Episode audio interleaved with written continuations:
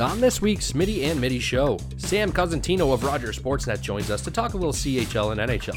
I'm heated. Why am I heated? I guess you'll have to wait and find out. It's the Smitty Mitty show on the TSMS radio network. And now, Ladies and gentlemen, can I please have your attention? start your engine! 90% of the time, I have no idea what I'm talking about. Don't worry, nobody's listening anyway. The show that's got everyone saying, You're so dumb. For real. with Smitty. What you just said is one of the most idiotic things I have ever heard. Everyone in this room is now dumber for having listened to it. And Mitty. I've been in this business 15 years. What's your name? you? That's my name. This is the Smitty Mitty Show.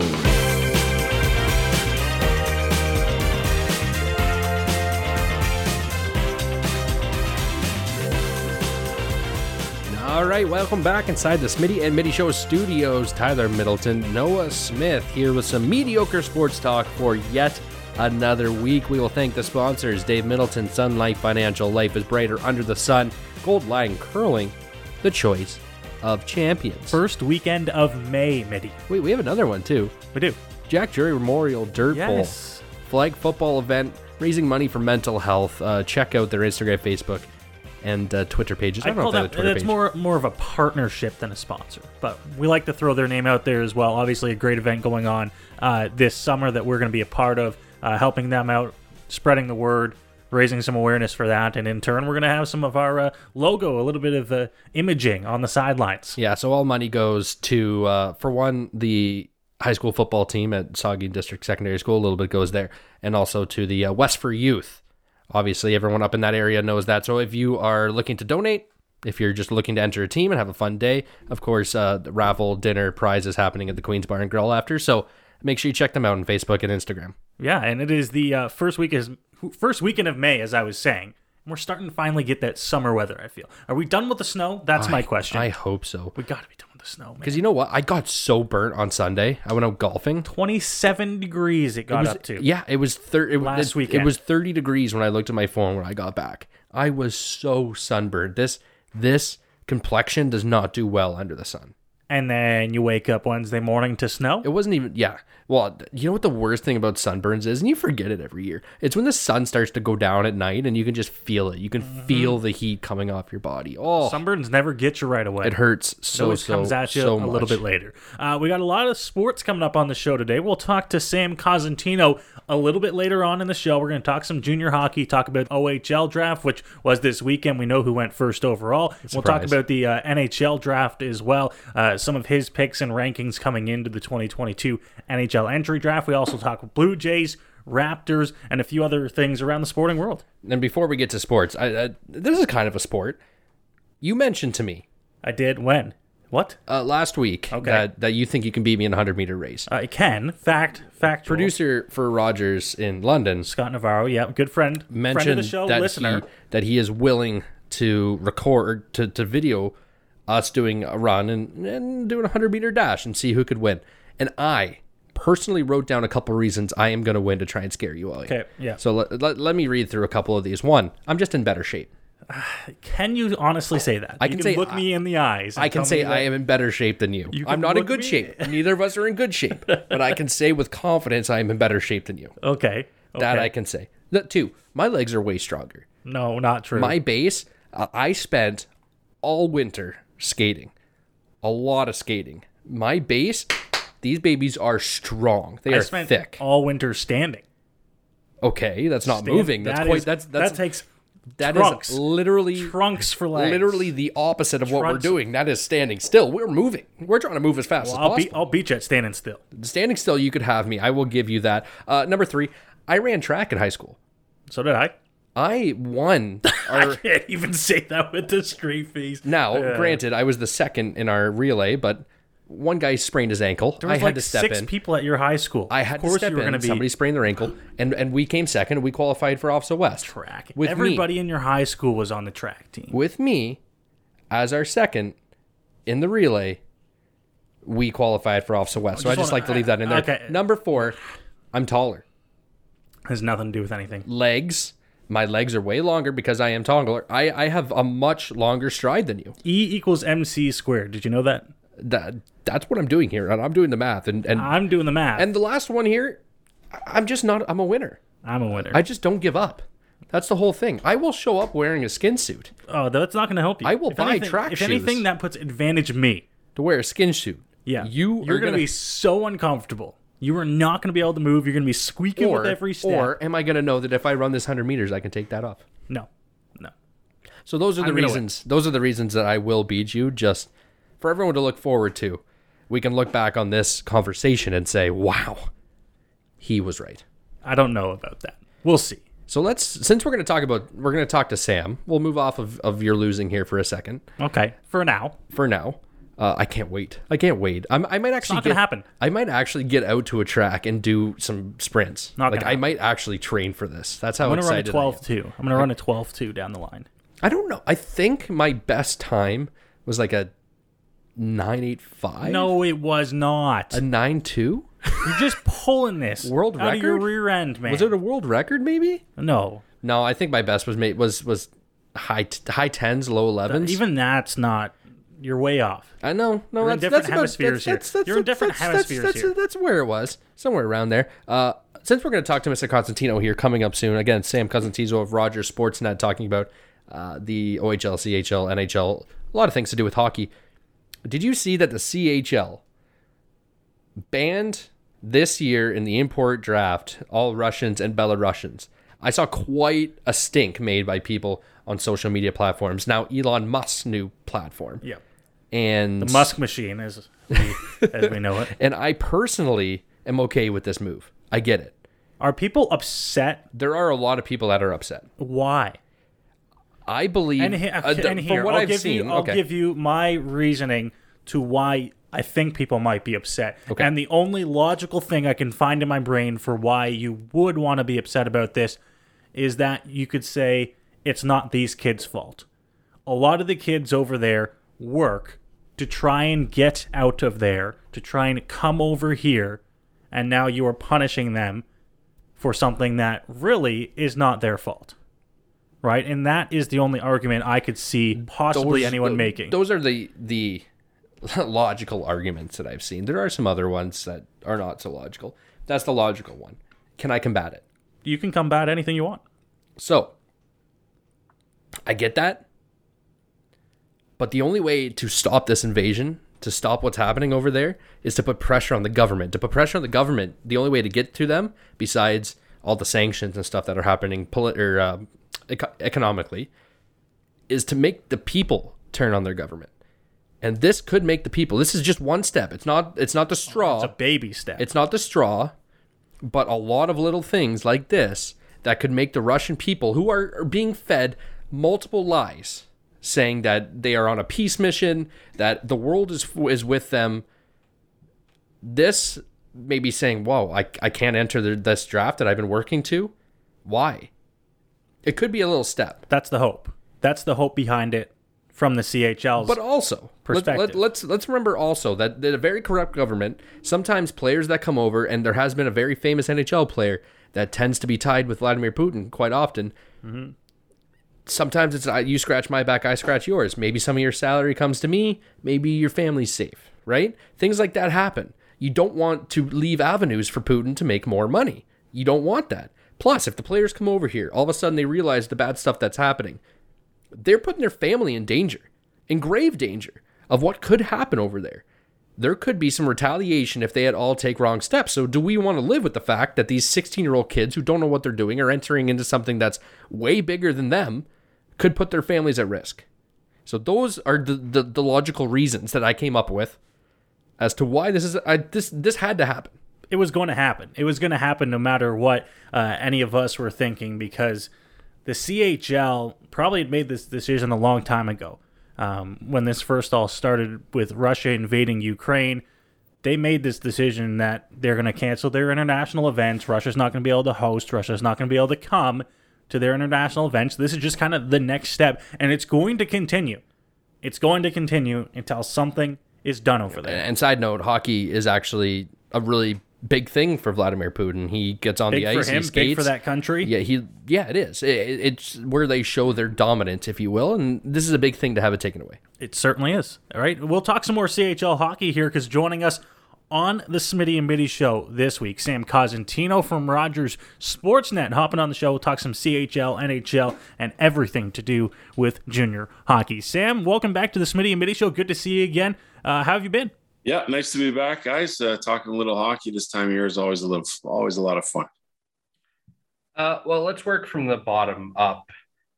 First of all, how's it been getting back in, into ring, seeing live hockey, or at least getting back to somewhat some some semblance of normalcy after the last two years of really not being able making your job incredibly difficult.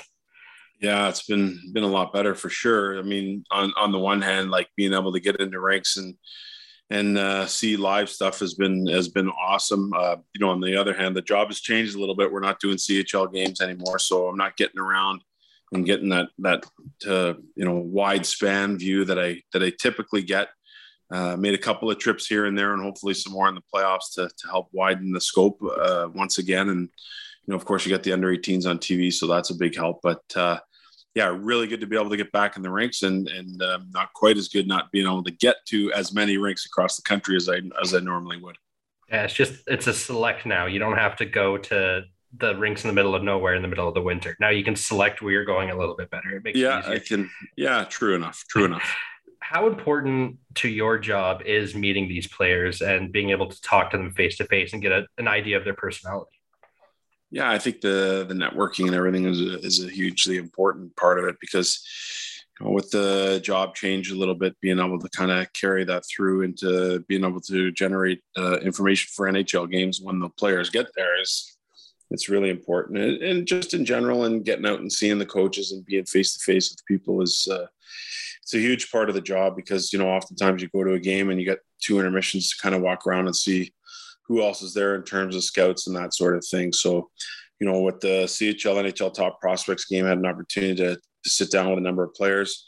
Did the same thing when I was out in uh, Plymouth uh, towards the end of March, and, and, hope to get a couple of more of those, uh, you know, live in person interviews, face to face stuff uh, once we get to the NHL Combine. Yeah, we've seen over the last few years here, obviously with the COVID 19 pandemic and uh, events getting canceled, whether it's prospect games, uh, tournaments, showcases like that through the younger ages up into the CHL age group. Uh, it's been tough on players to get themselves noticed as well. Have the kids been eager out there in this last, you know, full year of hockey back there to showcase all the talent that maybe they think people have missed over the last two years?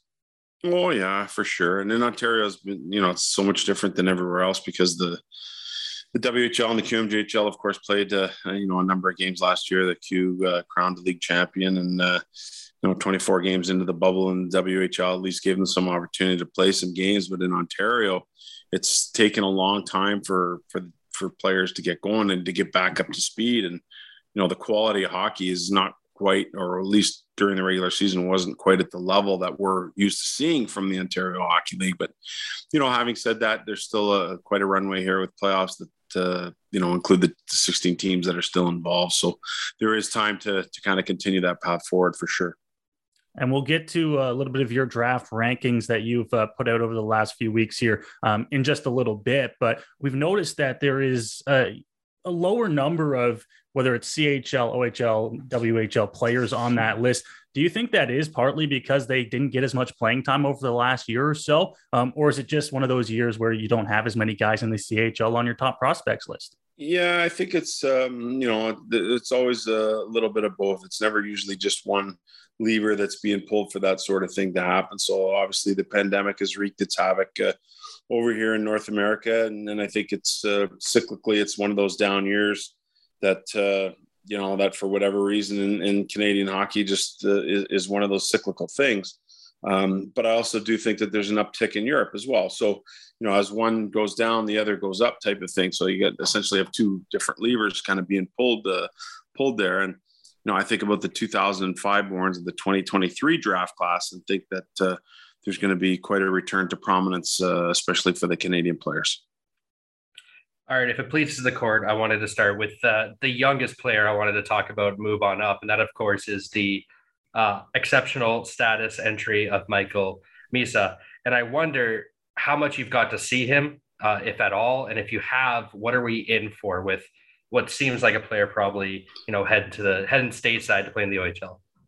Well, I was pretty lucky to be able to get the opportunity to watch him in the OHL Cup final. So if that's my one viewing, it was a pretty good one. You know, you five points, you pick up a hat trick in the final. That hasn't been done before in the OHL Cup, and breaking Connor McDavid's record is also pretty special with with the you know surpassing the 20 point mark. So all those things kind of happened for for Michael in one game, and it was it was pretty awesome to see. So if that was any indication of of some of the things he'd done throughout the regular season and into the playoffs and through the the wild card route to get there, then you know it good on him. But um, you know if three players are applying, you have to think that one of them was going to get it, and I think Michael's performance uh, there in the OHL Cup probably pushed him over the edge. Now we see uh, over the last little bit here in the OHL, um, fans of the OHL get to see exceptional players come through. It seems like a little bit more often lately. You look back to some of the guys that we've had in the past. Uh, is there a reason other than you know just skill that the OHL seems to have more exceptional players than in the WHL and the QH, Q, QMJHL who've had just one apiece? Yeah, probably. Well, two things. Probably the economics. I mean, you know, you have the Toronto area, which is where most of these players are coming from. You have the population too, which uh, tends to be, you know, quite quite uh, big when you compare it to what might be available in the Maritimes and in Quebec, and uh, a little bit more spread out uh, population um, in in the Western Hockey League and some of the big Western uh, Hockey League centers, Vancouver, um, you know, Calgary and Edmonton. Uh, but I do think the economics in and around the Ontario uh, area, especially when you get closer to Toronto, are are huge, and that speaks to individualized training. You know, uh, nutrition coaches, skating coaches, mental uh, performance coaches, all that, all those sorts of things tend to be a little bit more available to those who have the resources, and so um, those are probably the two things that the, the, the resources in terms of of you know money, to be honest, and um, and the population of the province if you were to be giving someone advice, giving a young 15 year old advice looking for exceptional status, would you push them towards that or maybe tell them to stick around with their age group for another year? In, in other words, do you see an advantage to playing in the OHL as a 15 year old? Well, I think so. I, I, do. I do see an advantage because I do think that there's enough, um, you know, if you're talented enough to get by and you're mature enough as a person, and I do see uh, some advantages being had um, as opposed to going back and, and doing what you can in what under 16s or then the next step is under 18 so yeah and that's why they're exceptional. They're they're few and far between. I think uh, i think michael's the seventh or eighth if i'm not mistaken. Uh, i'd have to go back and count them all but you got ekblad uh, tavares wright mcdavid uh, joe veleno connor bedard. So yeah, there's seven, seven or eight of those uh, those guys. So they don't come around very often, and obviously with the you know the the vetting situation is a little bit different now than going back to when you know to when it was a Tavares thing. Um, but I do think that there is some validity to it for for players who are truly exceptional, and I think you have to have the off ice criteria meet the the on ice criteria, and you know that's a, that's a tough thing to see in in 15 year old kids. So um, the guys that I've seen to this point uh, have all had that. I mean, everyone can make an argument about Sean Day. Um, maybe off the ice, he probably wasn't quite ready for exceptional status, but in terms of what he did on ice at that age, I think he was definitely ready. It hasn't panned out for him like it has for the others. Um, but uh, I think they've done a pretty good job vetting those players to this point. Uh, last one, and then we'll we'll move off of the 15 year olds here. Obviously, like you talked about, McDavid, Tavares, Ekblad, uh, Wright, and Day, the ones in the OHL. It's probably unfair to this young lad, but are there any of those guys that you think maybe he compares to just a little bit or uh, he, he plays close to? If we're talking about Michael Misa? Yes. yes. Yeah, I mean, having just just the one viewing, it's kind of difficult to to see. And so, you know, Ekblad's the lone defenseman of the group. McDavid is truly, you know, one of the world's best players. Uh, Sean Day, well, he's a defenseman along with uh, along with Ekblad. Um, you know, maybe there's some Joe Veleno in there. I think that one might be a favorable comparison. Um, you know, Joe, when he came into the league, was about five ten, maybe, and grown. I think he's about a six foot one or two guy now. Uh, was a slight of frame type of guy. You know, um, kind of came onto the scene late in terms of the exceptional status thing. Um, and so maybe there's a a comparison to Joe Veleno uh, out of all of the the exceptional guys before him. Now let's talk a little bit more about the OHL draft, and we'll move on to the NHL. Um, obviously, not just exceptional status players getting into the OHL draft this year. Um, there's a couple talented players around the uh, uh, the ranks going into the draft this year. Uh, one of them, a teammate of Michael in Mississauga. Uh, who do you like most besides Michael coming into this 2022 OHL priority draft? Well, Spence is a guy I've heard a lot about and got to know a little bit again, watching him in that same game, Jordan Spence, uh, Malcolm Spence, rather. But uh, he, my goodness, what an unbelievable talent he is. So I think, uh, you know, if you're sitting there, uh, when you were sitting there going into the lottery and there was four teams in the OHL lottery and Misa got accepted, you were probably pretty happy because the number two team was going to likely end up with, with Spence. I mean, Hage is obviously going to be in the conversation as well. Um, um, you know, I think there's uh, there's one other uh, young man in there whose name escapes me right now, but you're probably looking at those guys as being the top four. But uh, yeah, I think uh, when it comes to Spence, um, you know, it's uh, really unbelievable to watch him take over that OHL Cup final game early on.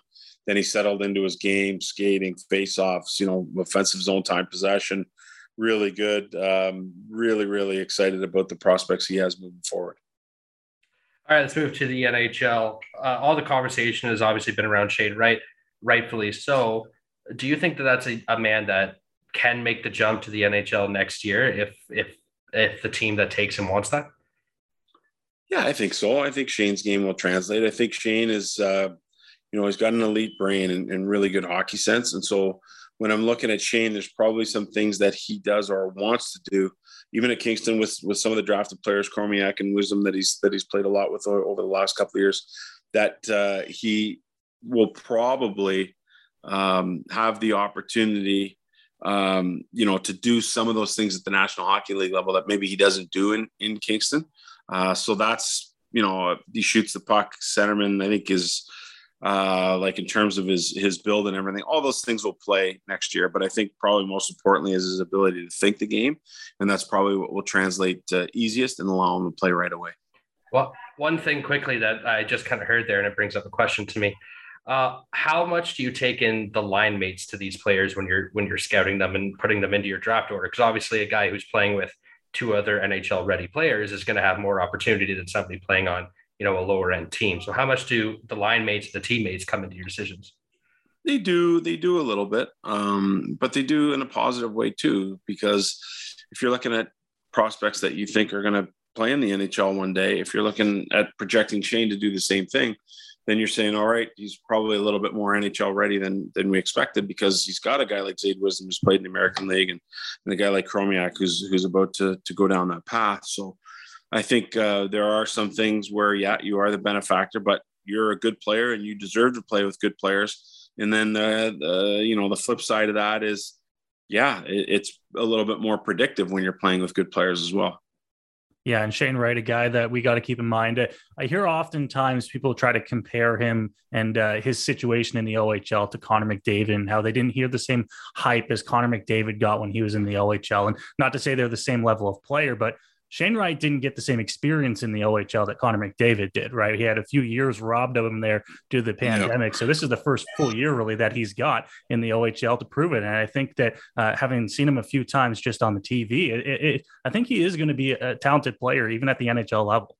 Yeah, I, I, agree, and and that's just it. I mean, you know, you look at. Uh, I think by the end of it, Connor will have played probably 50 more games.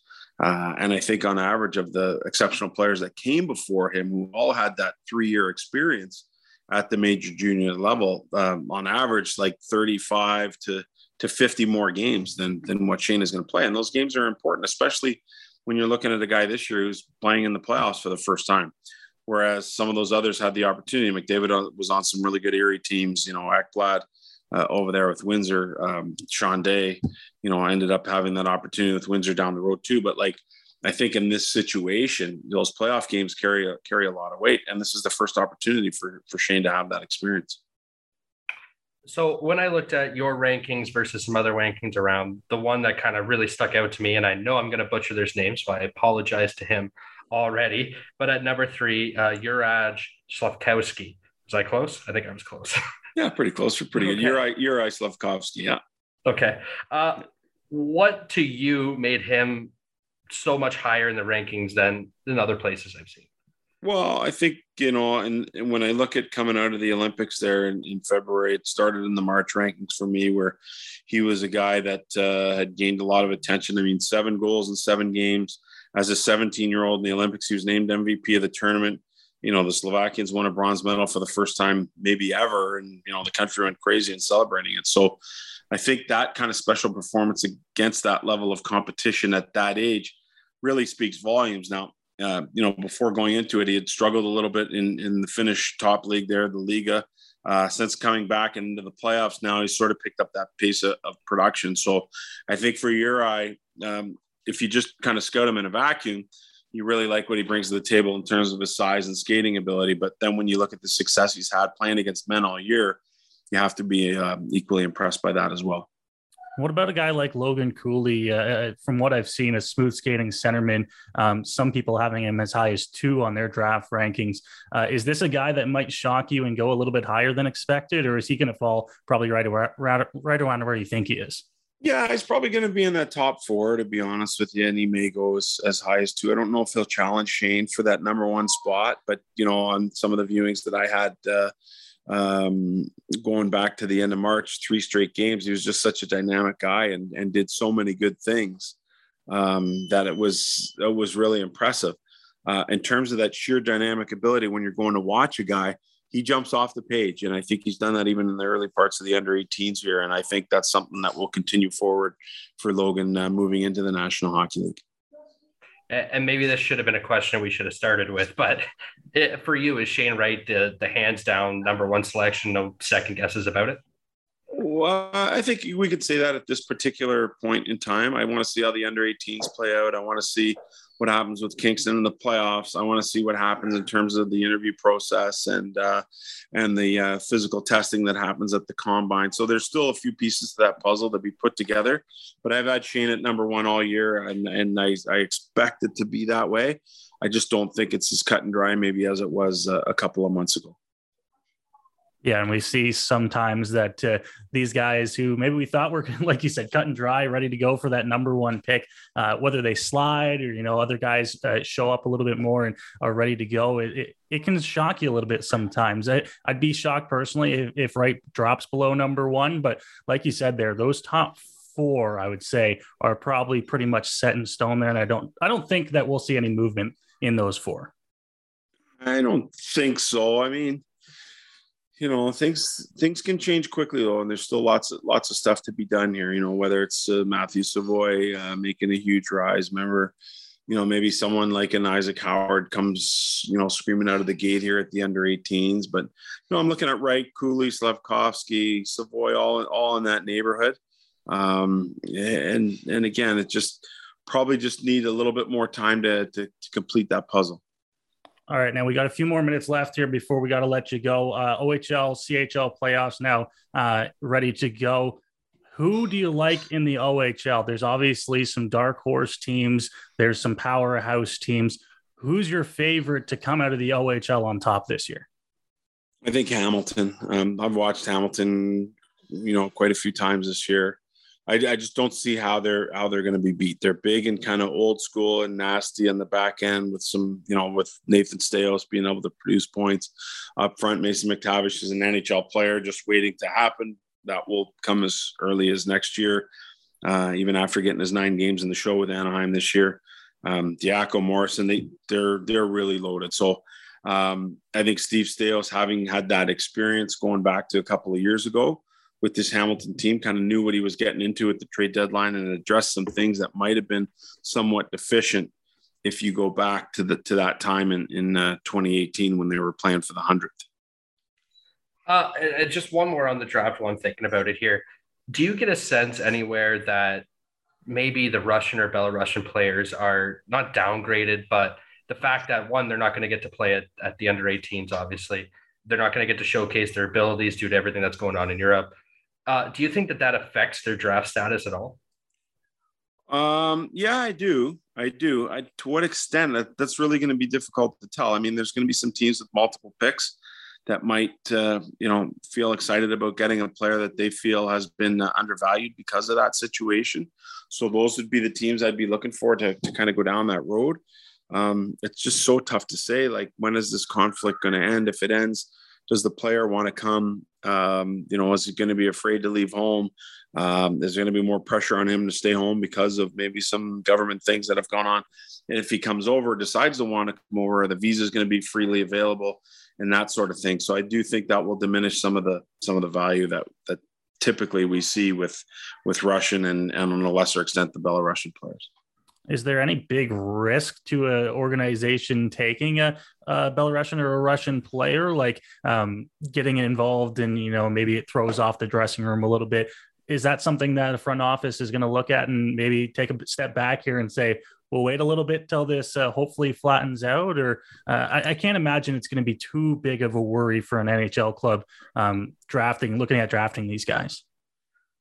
Well, you, you have to wonder. Like traditionally, there's been teams that have shied away from the Russian players because they fear that they're going to stay at home, and I think that has all increased to the exponentially now that, that that the war has happened, the invasion has happened. So, I do think that there is risk, and I do think NHL teams probably will have. There'll be a longer list of NHL teams uh, than previous uh, that would be uh, somewhat hesitant to go down that road, especially when it comes to the first round when your picks are so valuable.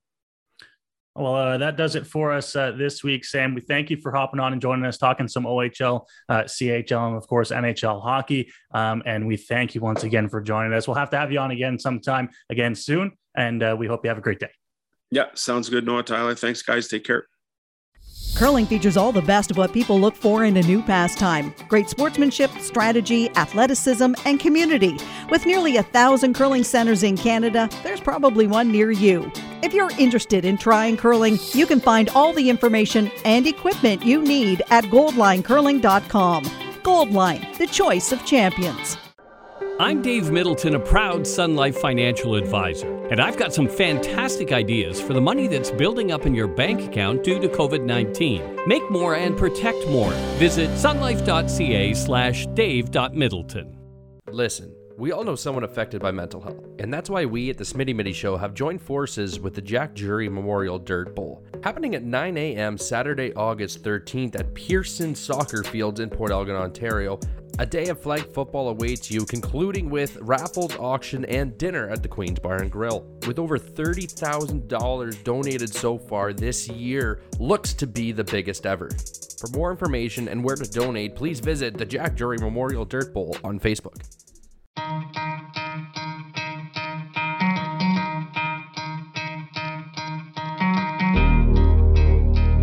Mitty Show back here for the back half of the podcast. Big thank you, Sam Cosentino, joining us here on the show this week. Talk some CHL, junior hockey, and of course the NHL draft. We talked about his rankings there. Uh, always a pleasure to have Sam on the show. Mitty, we got another about 10, 12 minutes here to talk some more sports, dive into some of the deepest and best stories of this past week. You know what we what should do you got do? for me? You know what, what, we should got- do? No, come on, come on. Feed to me. end to end the year, Okay. I, I think we should do a an award show, a Smitty Mitty Show award show, and I think that your like exit, the Dundies.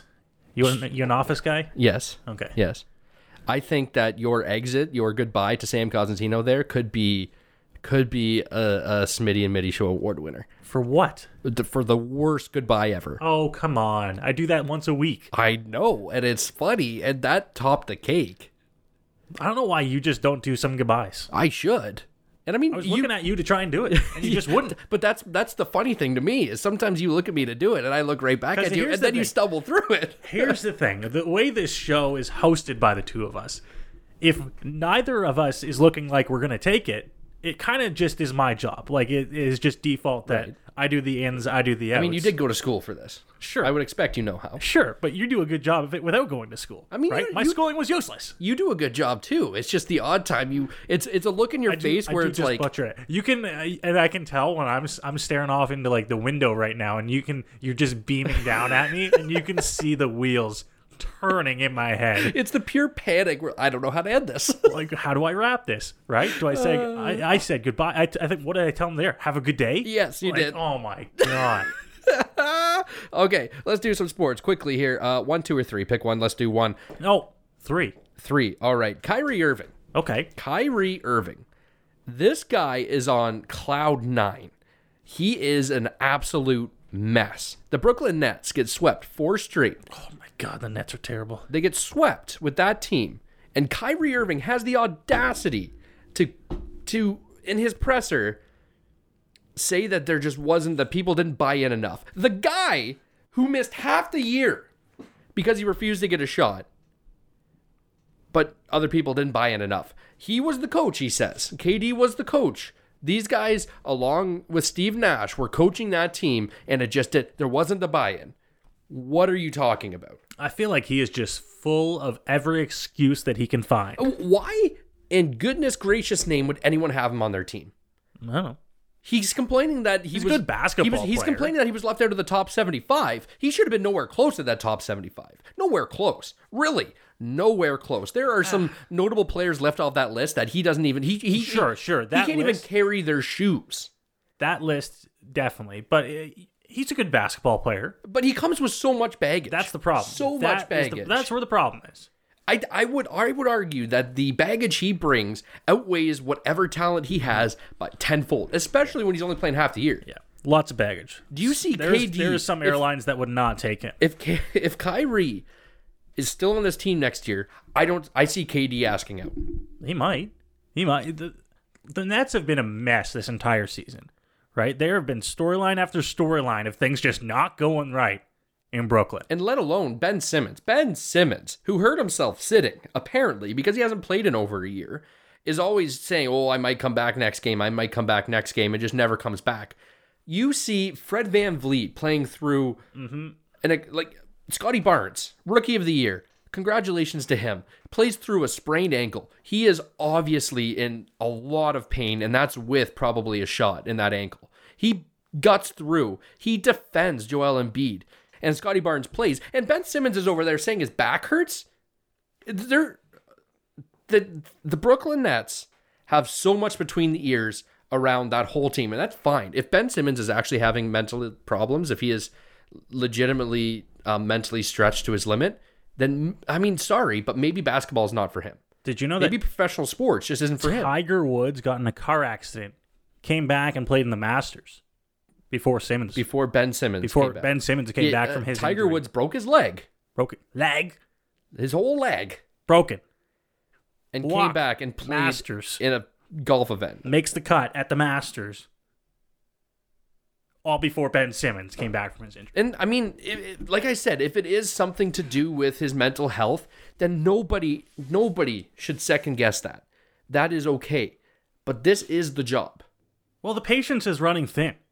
Obviously. Especially, imagine if you were the Brooklyn Nets who traded James Harden away, basically for Ben Simmons, and you don't get a piece of him. Hmm? You don't get one second Man. of Ben Simmons. That's frustrating. Okay. That's frustrating. that was number three. Give me number two. Number two, hit by pitch, Chris Bassitt of the New York Mets. Obviously, the New York Mets and uh, and the St. Louis Cardinals had quite a series over the last couple days, or earlier this week.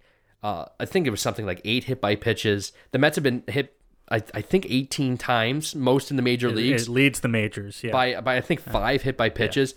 There As- was as benches benches this, yeah. cleared, um, bullpens cleared.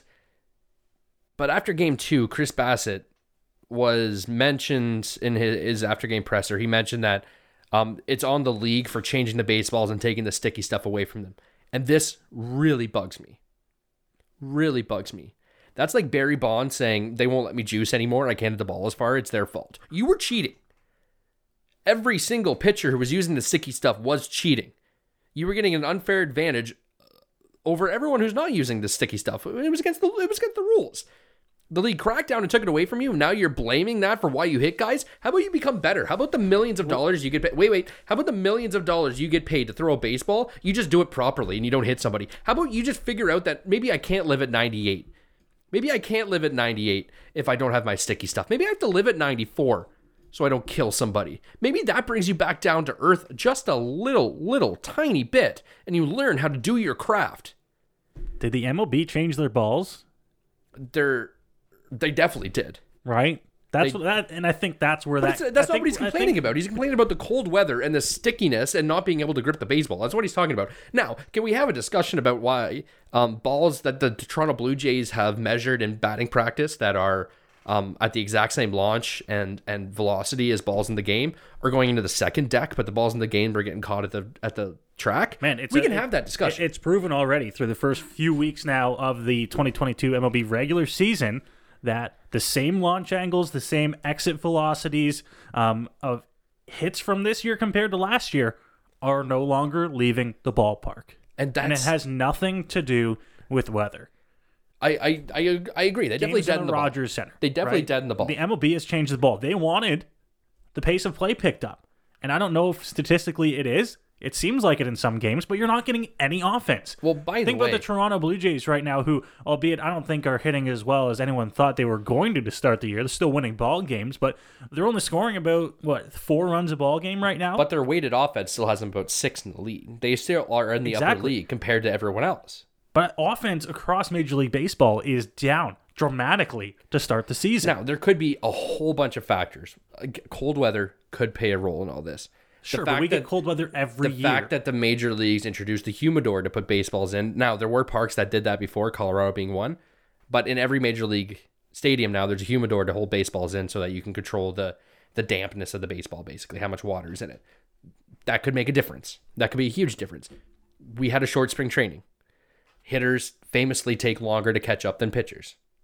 That could be another reason. There could just be, and then the ball changes. There's one thing after another, after another, after another that turns into a lower offense. They obviously did something to baseball, but that's not what we're talking about. I'm specifically talking about pitchers complaining that pitchers are going to complain. That the major leagues took away something they were cheating and that it's going to make them work. That AAA pitcher who has never used the sticky stuff and knows how to control the ball just based off his feel and from years of doing it properly, maybe he gets a shot over Chris Bassitt who can't throw weird 93 and not hit somebody in the face. Chris Bassitt is an all star. That guy's a good baseball player. With the sticky stuff, maybe. Yeah. Yeah. Uh, I think the sticky stuff is, uh, it's just an excuse, right? Guys are going to use whatever they can. They're athletes, they're competitive guys. They're going to use whatever excuse they can to make themselves don't feel better. complain when they catch you going to, cheating. but they're going to. Don't complain when they catch you cheating and they don't let you use it anymore and say that it's their fault.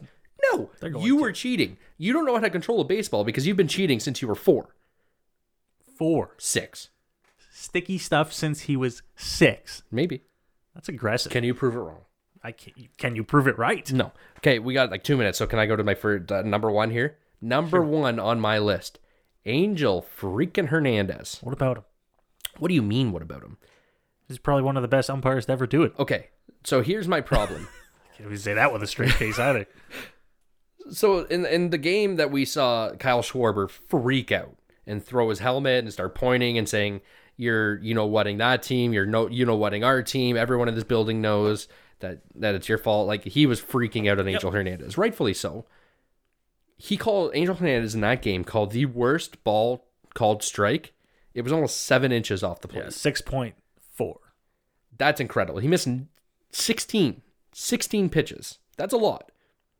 And I hear on radio and on podcasts, well, this is why we need to have an automatic strike zone. That's bukkake.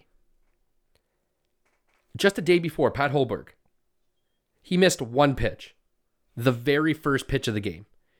Then he was perfect after that. This is not a umpire problem. This is not a velo. This is a specific umpire problem. This is There an are Angel Hernandez problem. Who and and what job can you perform at 82% accuracy and still have your job? Can you perform at 82% accuracy If- at your job If if and if, come back the next day and still have that job? if 20 of every burger they give me, of every 100 burgers they give me at McDonald's is just an empty bun, somebody's getting fired. Yeah. And I'm not happy. And I'm hungry. But Angel Hernandez can keep his job for as long as he has, and I I do believe it's because remember when he sued the league? Yeah, that- that is 100% why. It's still ongoing. He sued the league because he thought there were racist reasons that he wasn't allowed to do playoff games. They gave him a playoff game the next year. He had three calls overturned at first base. Yeah. At first base. This And- guy's terrible. Well, and that's the thing, right? I'm glad you brought that up because so many people online saying, why don't we just have Angel Hernandez not do the plate? He sucks everywhere. He's not a good umpire even at first base. But why? My point. Put him over at third. Why does he have a job? At anything, right? Because the MLB won't fire him. They won't fire anybody. Why? In in what league do we have seventy year olds trying to call hundred mile an hour fastballs? It's hard. You go go to a, a Toronto Blue Jays game and sit there and just sit behind the plate and watch. It is hard to make those calls. And the younger umpires have a better chance. They have better eyes. It's just what it is. Bold of you to assume that I can afford tickets behind home plate at a Jays game. You can slip down, no? I can walk down Yeah, the stairs walk- and get promptly You know told to do? head right Yeah. back up. You know what I do is I just walk on that concourse behind home plate and just keep walking back and forth, and you can see it the whole game. okay. Yeah, nobody's gonna nobody's gonna stop you if you don't stop your feet. I, you're not wrong. Uh, probably a good place to uh, end it there. I think that's about all we got. I should finish off by saying uh, big ups to the Toronto Blue Jays taking the series against the Houston Astros over the weekend. Um, and NHL playoffs getting started this week, so lots more on that coming up in the next week worth of shows here on the Smitty and Mitty Show. Big thank you to our sponsors, Goldline Curling, the choice of champions, and Dave Middleton at Sun Life Financial and King Cardin. Life is brighter under the sun, helping make this show possible every single week. As always, check out the Jack Drury Memorial Dirt Bowl. We're one of the sponsors uh, for this year's event, so check it out. More details available on their social media pages. Mitty, that does it for us this week here. As always, follow us at Smitty Mitty Show wherever you want, and stay up to date on everything Smitty and Mitty Show. And we'll see you next week here on the Smitty and Mitty Show podcast.